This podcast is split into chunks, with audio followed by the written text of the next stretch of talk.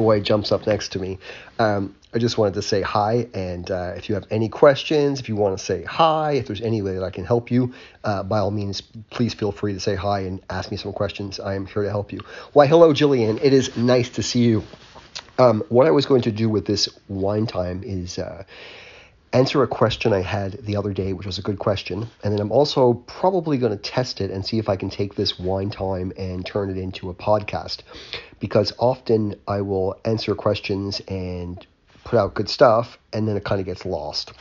So, what I'm going to do is uh, take any questions that you have. If you want to say hi, if you know, if there's anything uh, that you that you need help with, I would love to help you. But in the meantime, I'm going to tackle a question until a few members uh, get on here. Hello, Sydney.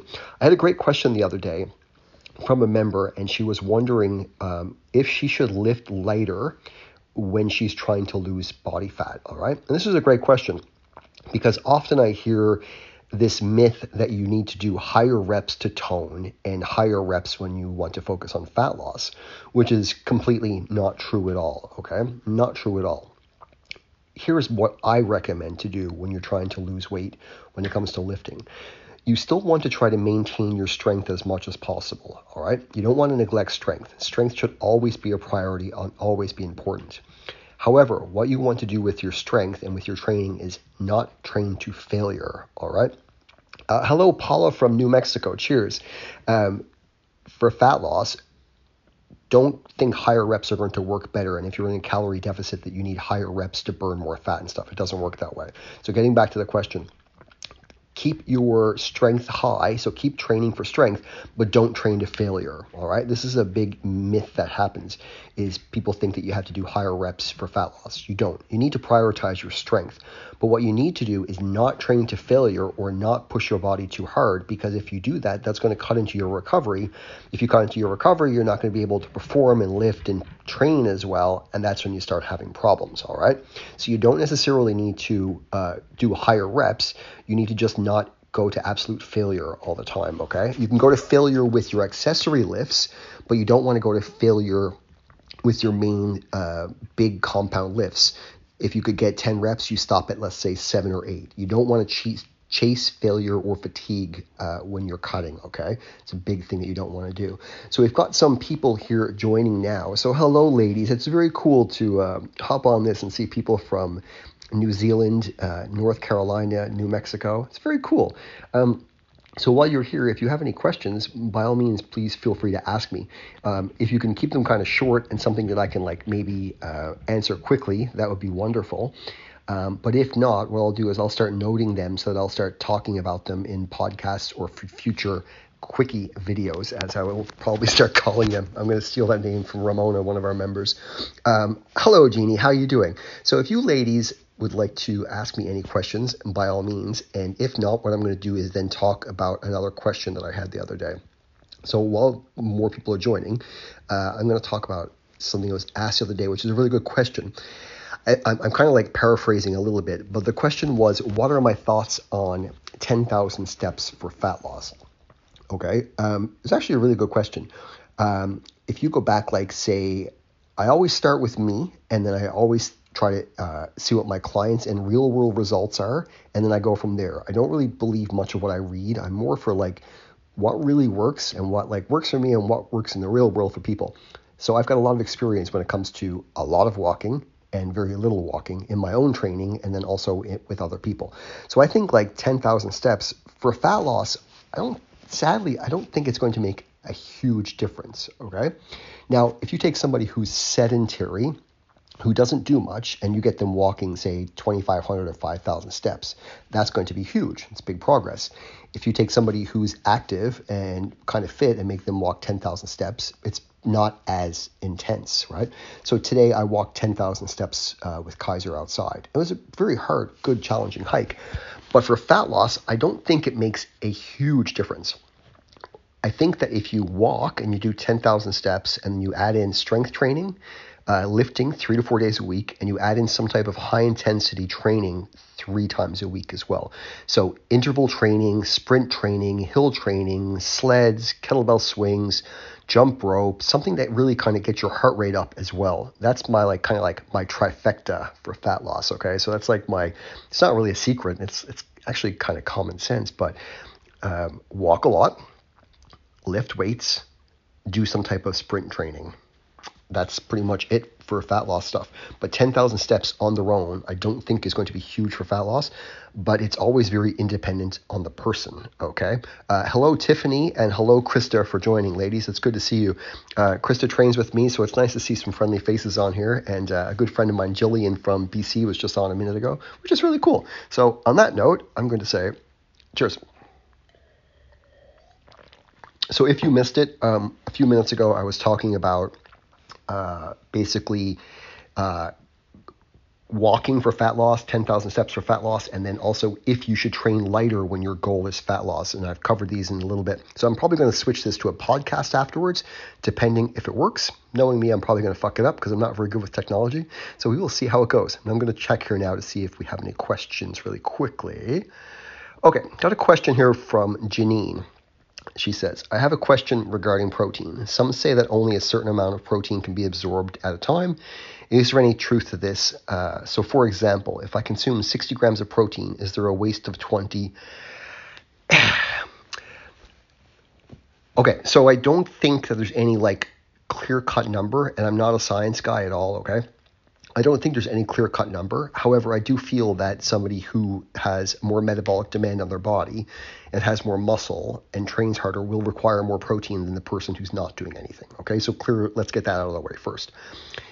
If you take two women, one of them being 130 pounds, one of them being 190 pounds, do you think that the metabolic demand and the protein requirements are going to be the same for both? If they're both, let's say, the same kind of like body fat levels are close, you know what I mean? Let's say one girl girl's 5'2, let's say the other girl's like 5'10, all right?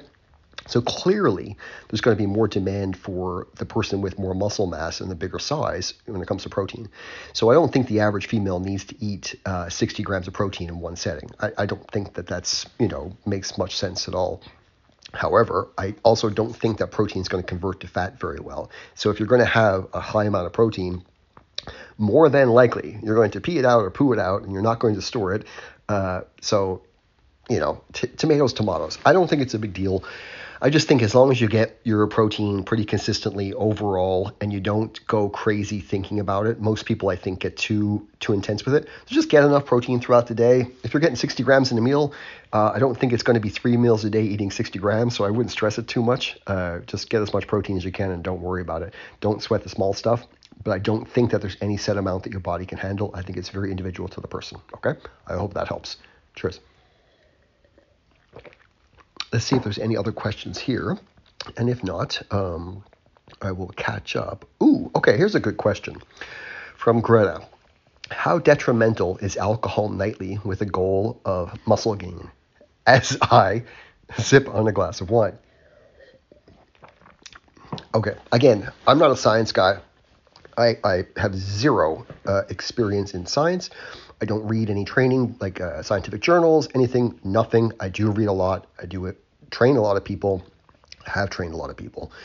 Um, and I also test myself a lot. Okay. How bad is alcohol uh, if you're trying to gain muscle? I don't think it's a big deal. Okay. Again, there's levels. Okay.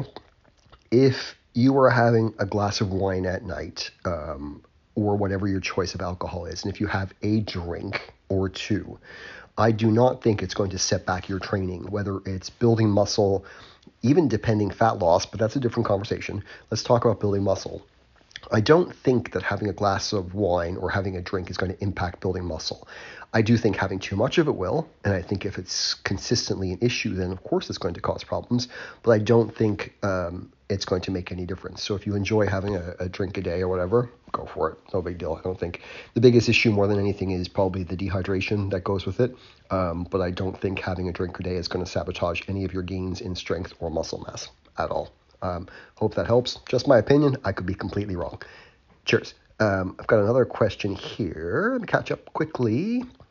Uh, Okay, so just catching up on Janine's question about protein powder. Yeah, okay, so like to eat 60 grams of protein, oh, that's a big steak. You're going to eat a lot of chicken and steak, but to drink 60 grams is much easier. Um, I don't think it's necessary. I think the average woman can probably get by with having anywhere from 15 to 30 grams of protein per meal and be totally fine with that, right? Um, and usually, if it's 60 grams of protein, it's probably like 60 to 100 grams of carbs with it and, you know, all that other stuff. So let me just catch up here. Okay, question from Jessica. What are your recommendations for when you stall, even though you were hitting all the macros trying to cut? Okay, I don't really like nutrition stuff. Um, I've talked about it a lot, and it's very obviously an important part of uh, what we do and, and you know fitness and health and all that stuff. However, I think sometimes people get just just too fixated on it. But getting back to the question, um, when you stall, okay, when you stall. So when I'm guessing you mean like in terms of fat loss, right? So when you stall, um, this depends, okay. Sometimes a plateau and stalling can be progress, all right, but it's not progress if you're trying to make a short-term or intermediate-term goal. Let me make let me explain. Let's say I'm 190 and I'm cutting and I want to lose some body fat, some weight. Let's say I start at 190 and I get to 180, okay? And then I stay there and I'm good, right? But I getting to 180 and staying at 180 is still progress. Staying is progress. You don't always need to move the needle for progress. Sometimes staying still where you are is progress, okay? But um, let's say I reach 180, but I have to be one, say 170 in three weeks. Well, then I can't stall. I have to I have to push to get to that next level, right? So it depends on. Uh, sometimes stalling is okay, but if you're following your macros and you get stuck, it's very individual to the person. Okay, so I don't think that there's ever like a magic solution here. I think it's very important that when you give somebody a nutrition plan and you work with them that you kind of know what's going on because there's a lot of factors for fat loss besides just calories. And I'm probably going to poke the box here a little bit, but we live in a world now where everything is just macros and calories, right? Calories in, calories out, that's all that matters. That's it. Fucking bullshit, okay? Bullshit. There is numerous other factors that are involved with fat loss. Calories play a huge role with that, but there are other factors. But getting back to your question, when things stall, usually you have to do one or two things ride it out for a bit or change something. Okay. Often, if your calories are around the same, fluctuating around the same, sometimes doing a fast and or um, like a refeed can work well just to kind of like shake things up a little bit. But again, without knowing more about you, your calories, your macros, your training, it's really hard for me to say. So now, after all that, I hope that makes sense. Cheers. Let me get another quick glass of wine.